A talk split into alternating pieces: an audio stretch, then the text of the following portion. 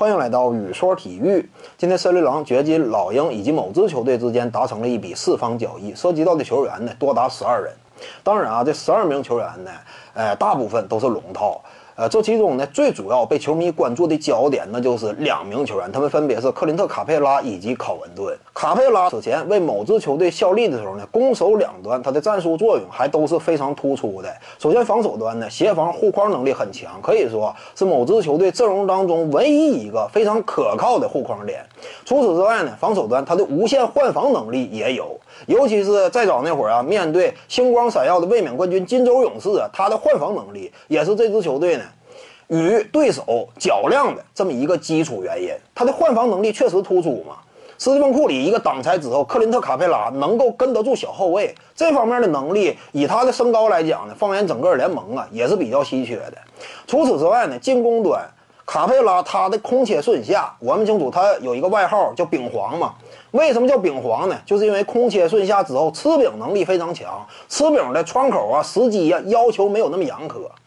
他与某些胡子球手啊，两人中间区域挡拆配合呀，齐头并进往篮下杀呀，对手很难予以应对。你比如说呢，内线护框者，你稍微往前迈了一步，胡子球手一个轻轻高抛，直接呢阿饼吃饼吃的就很开心。如果说呢你稍一犹豫啊，顾及身后的卡佩拉的话，那么胡子球手就来一个轻松的上篮终结。所以呢，当时啊这套打法也是联盟当中很多球队呢非常头疼的。呃，挺具能量，在这一套中间区域的挡拆配合之下，带动起来的整支球队的进攻效率呢，放眼联盟那也是位列前茅。这就是这支球队嘛。卡佩拉呢，可以说最近这么几年以来给我们留下的印象还是非常深刻的。那么为什么某支球队愿意把他送走呢？甚至不惜还搭上了一个首轮枪呢？仅仅换来一个考文顿，这是出于什么考虑呢？首先，第一点啊，我们清楚，那就是卡佩拉呀，他防守端很突出的一面，也就是这种换防能力呢。随着金州勇士队的轰然倒塌，你缺少了主要假想敌了，因此呢，你防守端这方面的特长呢，可能说就显得没有那么重要了。与此同时呢，就是目前联盟当中啊，新进的格局谁呢？那就是西部啊，洛城双雄。这可以说对某支球队而言是最主要的假想敌。随着假想敌的变化，以及洛城双雄非常强悍的锋线能力，勒布朗·詹姆斯啊、保罗·乔治啊、卡瓦伊·朗纳德呀，这都什么级别？以现有某支球队储备的锋线力量来讲，是很难予以应对的。那么这种情况之下怎么办呢？只能说，啊，我咬一咬牙，我不惜降低一下内线的层次，我也要在锋线位置予以补强。卡佩拉送走，你说心疼不心疼？肯定也是心疼的，啊！但是呢，这会儿就能够就只能说指望啊，什么泰森·钱德勒这种老将啊，以及新人哈尔滕·斯泰因，包括乔丹·贝尔之类的扛起重任了。锋线位置补强，那是眼下非常迫切的。考文顿到来之后呢，可以说解决了不少事儿，起码面对主要的西部假想敌啊，他们有一个主要的外线的。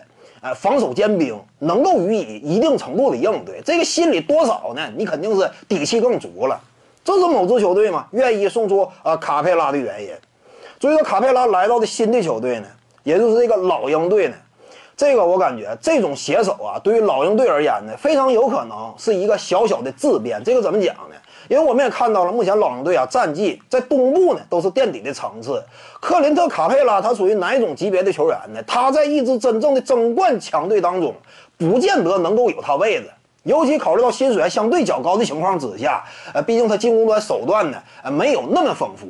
但是呢，以卡佩拉他防守端展现出来的能量级别，以及在进攻端这样一种空切顺下的威力，他如果说是至于一支一般般的球队的话，助力这支球队闯进季后赛，甚至达到第一轮的第二轮这样一种级别，卡佩拉还是拥有这种能力的。